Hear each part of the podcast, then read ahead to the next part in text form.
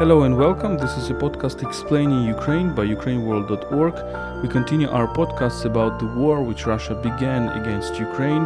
This series is brought to you by Internews Ukraine and Ukraine Crisis Media Center, two Ukrainian media NGOs my name is Volodymyr Yermolenko. I'm chief editor of UkraineWorld.org and analytics director at Internews Ukraine. We are making this podcast with Tetiana Ogarkova, who is in charge of international outreach of Ukraine Crisis Media Center.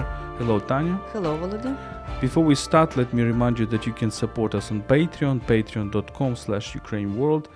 Our topic today is what the whole world is talking about, is what we would call Bucha massacre with, we, can, we can also use the term Irpin massacre or Hostomel massacre or even more broadly Kiev massacre because all these are Kiev suburbs, the uh, tiny cities that are linked to Kiev. And um, uh, yesterday there was the, the, the, photos, the videos were revealed of, uh, of just inhumane tragedies that took place in these cities uh, because, uh, as we know, Russians have left after the fights these cities. Ukrainians uh, entered the cities and what they have seen, what they have seen. Yeah, and uh, we can also add Matyzhino, Ivankiv, or all what we call Zhitomir Road. So uh, many villages, in fact. So this is not only Bucha, just to let us highlight that this is not only Bucha, and the same situation can be observed everywhere uh, to the north from Kiev. So the way where Russians came up to Kiev and then they went back, and and uh, uh, just a few days ago we were able to see what was happening there. So what we see, we see many many civilians uh, killed. Uh, civilians without any defense. And we see also a lot of women killed, raped, and then killed, and then their corpses uh, burnt, burnt by, by, by these Russian soldiers. This is uh, impossible to describe. You've all seen these videos, these photos. We have some testimonies from our friends who came to to Bucha yesterday night just to see people who have their homes there and who were able to see what was happening in fact so it is not like mariupol still some houses are are there they're not all in ruins but uh, we are all without it's difficult to describe our reaction because how can you describe your reaction when you see the places you know uh, in such a state and when you see dead bodies on the on the road and you see these mass graves. And we have friends who've seen who saw mass graves yesterday night and a lot of people without news from their families who are trying to search for somebody and to trying to understand if their relatives or somebody from their families are there inside these graves. Because mass graves they were open yesterday already is still yesterday just to to for people maybe uh, to be able to identify if their relatives are inside or outside or whatever. So this, there is no words about what was happening. There is what is clear for us? Um, it is clear that there were no military necessity no military objective to do all that. There is no military necessity to kill people without arms. So this is clear for us. So we are talking today about genocide, about this uh, uh, this action against civilians. This is not from distance. This is not from missiles or from grads. You know that a lot of victims were in many cities, but it is from shelling. You know when you press, when you, you, you it's about bombs, so you don't see the uh, faces of your victims. Now you see the faces of your victims. So this is a kind of different level of of cruelty and different level of uh, I don't know, barbarism, how we call how we call that all that. This is about extermination. This is a war about extermination of Ukrainians everywhere where Russian army is. So, and we understand that we will discover such pictures everywhere where Russian army is present at that very moment we are talking about talking. So, for example, in Mariupol, or maybe in some villages in Kharkiv regions, or maybe in Kherson. Why not in Kherson? And what is important to say that in Bucha there were no pro pro Ukrainian manifestations, nothing like that, because uh, Russians arrived in Bucha during the first days, first days of this war and there were no uh, no um, flags, uh, no manifestation, nothing like that. The p- normal, peaceful people living in their homes and hiding in their in their uh, caves, all that. And in Kherson, for example, we may see even more atrocities because people were coming uh, up to the streets. So um, we are to find words for that because uh, at that very moment we are not. We, we can speak about genocide, we can speak about military crimes, we can speak about uh, about what? About inhumane behavior. We can speak about this battle between civilization and what how we call that barbarism. Uh, because we have proofs of russian troops when they go away from these villages and small cities. They are they were taking everything they could. I mean even um, all kind of uh, i don't know coffee machines printers uh, um, uh, all, all kind of stuff yeah. So this is about mass destruction. And uh, of course you probably have seen all those photos. If you haven't seen them go to our twitter ukraine world and uh, the hashtag russian war crimes you can find those horrible photos videos what we see from these videos and photos that for example on the Zhytomyr road the one big route coming from the west to kiev there were big fights and, and people were trying to escape in the first days. If you came to Ukraine, for example, for Euro 2012 football championship, you would you would probably use this road, Zhytomyr road, because it joins the western Ukraine with Kiev. And we have seen on these photos that, well, dead bodies uh, just on the road for this, you know, for several weeks. And they have, of course, that they, they started to decompose we see lots of civilian vehicles which are which who are just uh, burned down, who uh, which are you know shot with um, with um, automatic rifles. So. Um, uh, unfortunately, this is indeed we, we see so many cases of civilians being killed with purpose right? And and these massacres show us that. In Bucha, there are also testimonies that people were smashed in their cars by the tanks, and uh, still some bodies are inside these cars. We also published a video by Denis Kazansky, Ukrainian journalist and blogger, who was there in Bucha and who filmed that. So you can see it on our on our Twitter there are, uh, you know, we see the mass graves. We see the graves not in Bucha, but uh, in a, in a different town, 50 kilometers from Kiev, when uh, it's actually a village. When the the head of this village were just uh, tortured and killed with her family and just buried in the in the in the uh, in the in the land without any coffins, without nothing, of course, just buried, just and uh, you know uh, these pictures with mass graves when people uh, who buried them most probably the neighbors they just constructed some Im- improvised crosses with uh, branches of little tiny branches of of trees for example right? And this is also shows how how horrible it is and we are in search of meaning. We are in search of uh, signification. I don't know meaning of all these acts and uh, uh, to, uh, to, tomorrow, uh, today, today in the morning, we discover a new piece of this um, Russian view of what's happening, because after this discovery of Bucha, Irpin, uh, uh, because situation is not is not specific in Bucha. This, this took place everywhere when they were present and um, and we find a text published today in uh, in a Russian uh, resource called RIA Novosti. The official, the state, uh, state uh, Russian news agency. News, news agency. news agency and we are in a way overwhelmed of what, what we are reading because they are talking today uh, uh, about a kind of justification of such a behavior what uh, this they are talking about denazification which was proclaimed to be the objective of this military campaign in ukraine. But now they are talking about de-ukrainization how how we call it in English, uh, of this Nazi country they call um, they call um, Ukraine, um, and they try to just to justify these uh, mass uh, murders of Ukrainian civilians, stating that uh, not only mili- uh, Ukrainian military are guilty, but also civilians are guilty. And let me, uh, for example, uh, quote just the very beginning of this article, and then we'll continue to do so with uh, the important messages. So it starts like starts like that. Um, the second paragraph.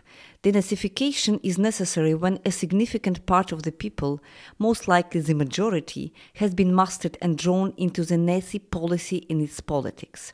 That is, when the hypothesis that people are good, the gov- government is bad, doesn't work.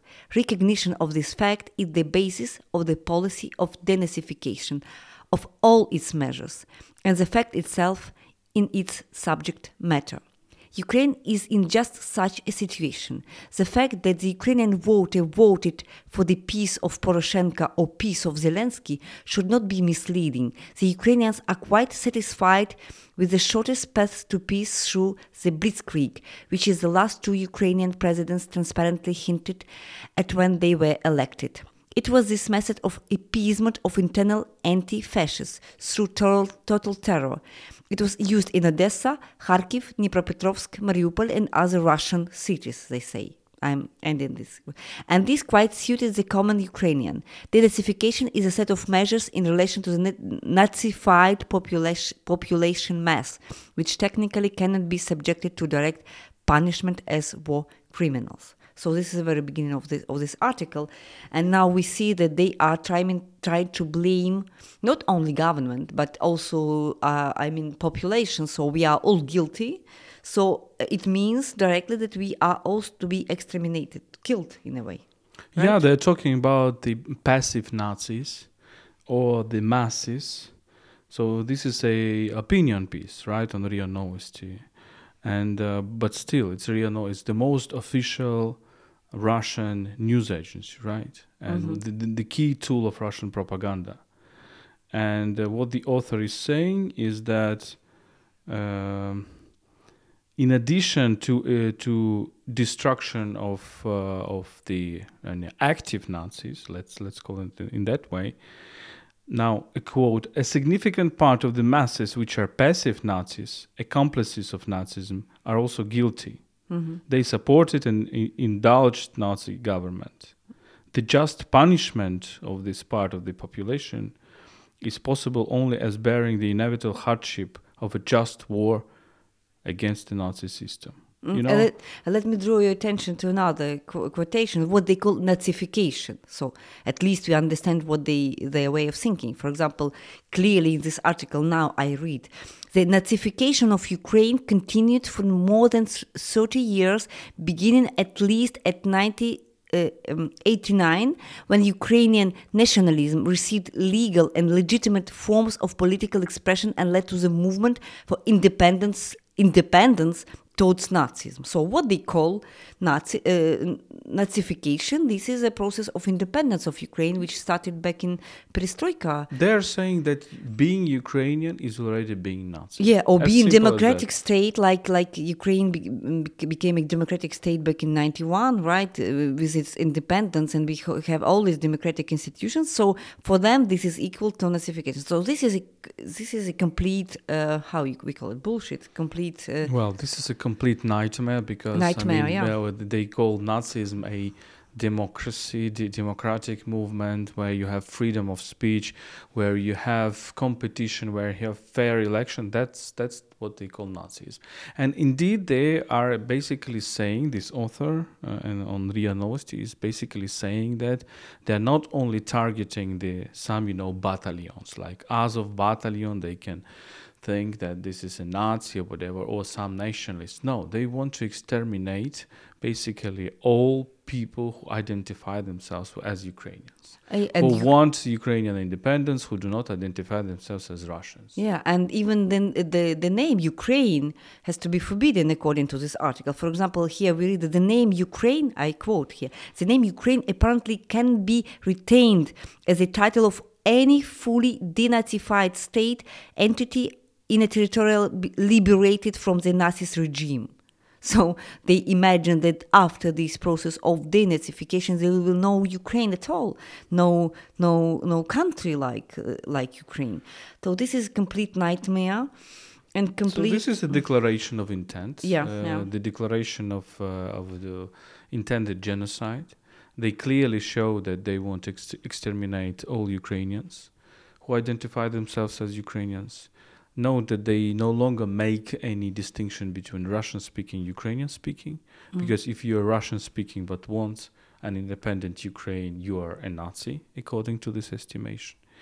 So this is it. This is their logic and this is the, the, the, the nightmare they're living in. And uh, with this logic as as we have been saying for many many years we were asked by you know about what do you think about russian disinformation etc and we were saying look it's not about disinformation. It's about hating. It's about mass production of hate mass production of dehumanization.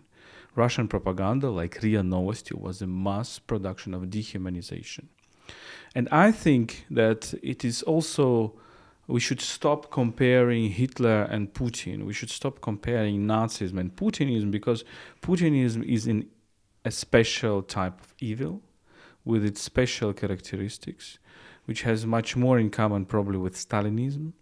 And one of the, because uh, we were saying it, you know, when Russians have imposed this ultimatum to NATO and to Ukraine, NATO, the Western world, that they want to come back to this Yalta, uh, you know, system of the world. If you want to come back to Yalta system of the world, you need to become Stalin.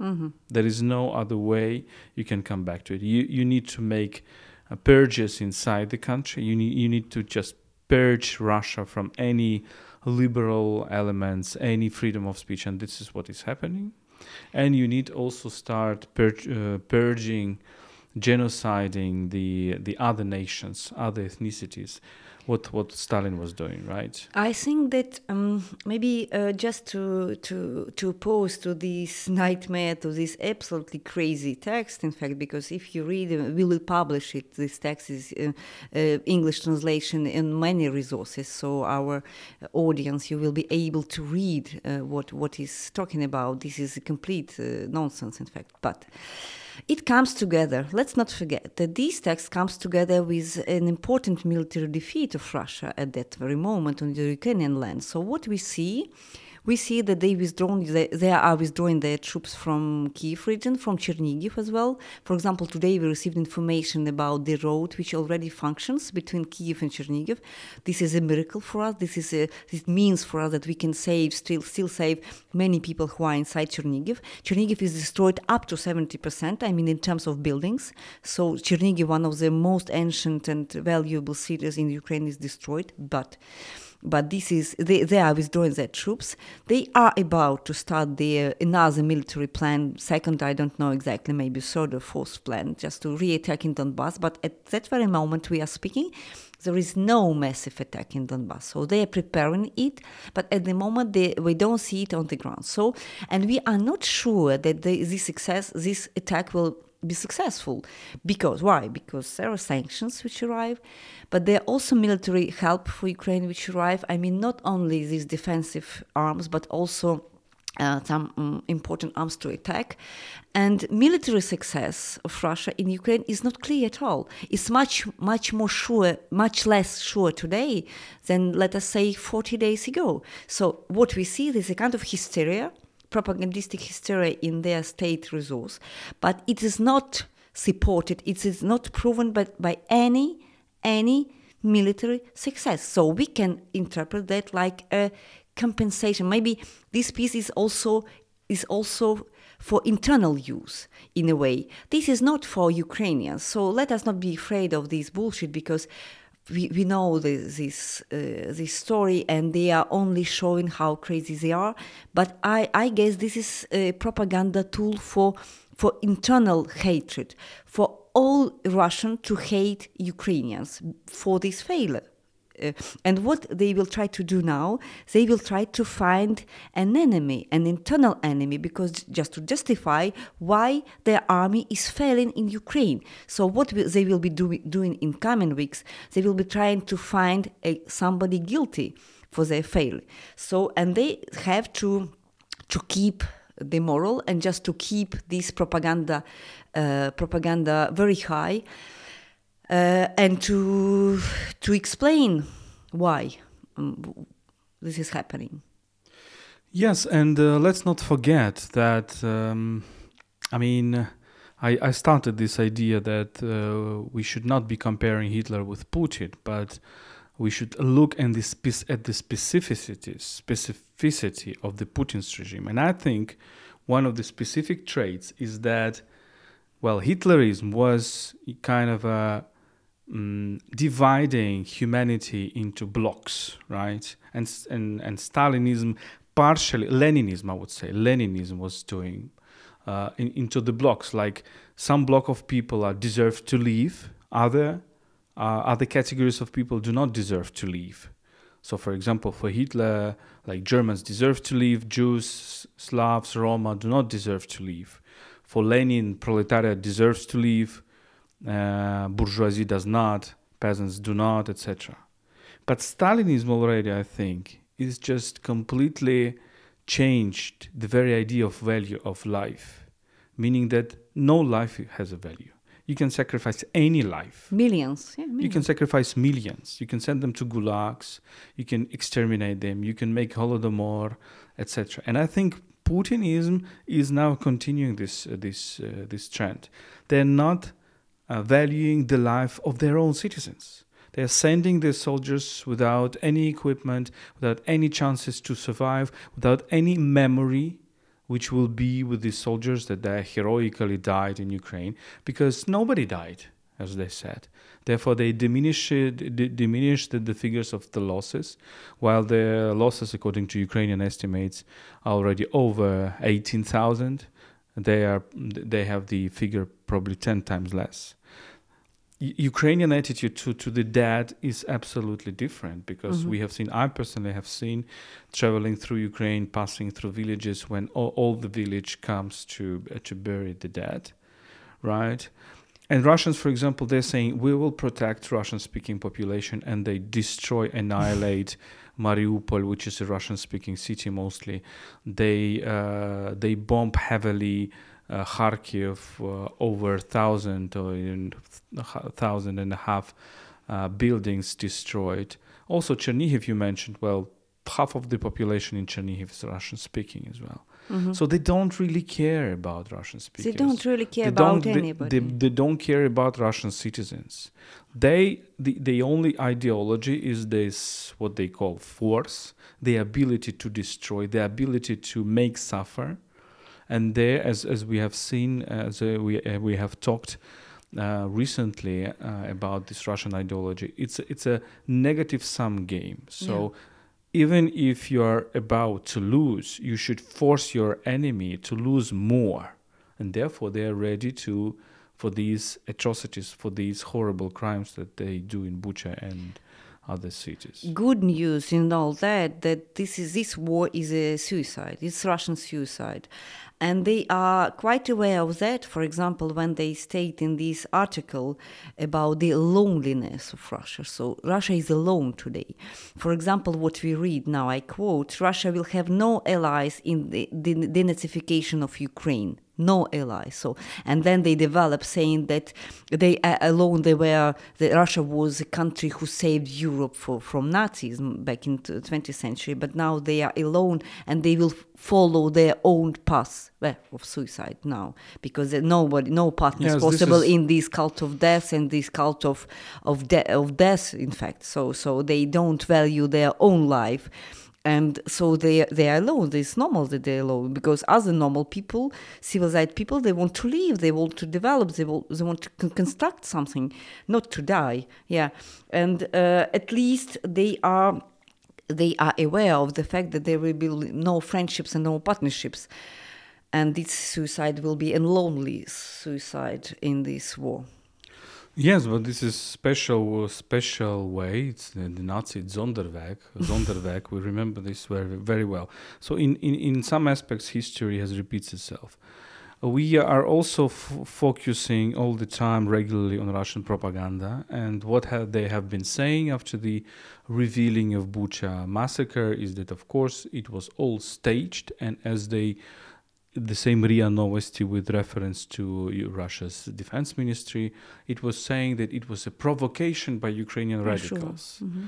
So they mean that, uh, well, at the some footages, uh, Dead bodies are moving. Dead bodies have been moving, that moving their hands or whatever, and then uh, that uh, that some of the uh, dead bodies were too fresh. Well, we have seen on, on pictures that uh, they have been decomposing. These, unfortunately, these these dead bodies, and uh, well, the pictures that we have been publishing, for example, are coming from the from the reputable sources, from Reuters, from Associated Press, from from international. Who received all that from people on the ground? So No, no, no. Who went there and, and filmed it uh, by pho- By the way, yeah, photographers some of yeah. themselves who uh, cooperating with these world news agencies who came there and, and filmed it. So there are there were many international journalists who visited Bucha yesterday, and the and um, we have all these witnesses. So important thing to, to, to fix now is that they are exploring as they u- they usually do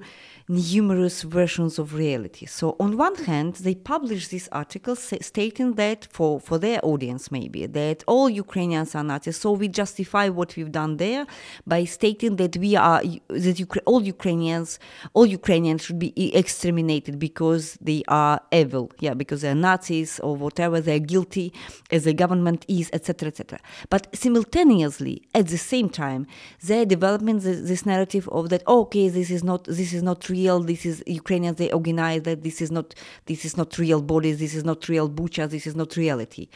At the same time, the third version of reality is that this Ukrainian army who organized all that, they are saying that, look, this is Ukrainian Nazis who shelled their own people and they organized all this massacre in Bucha, but this is not our responsibility. We, we haven't touched any civilian during this war, so this is your guilt.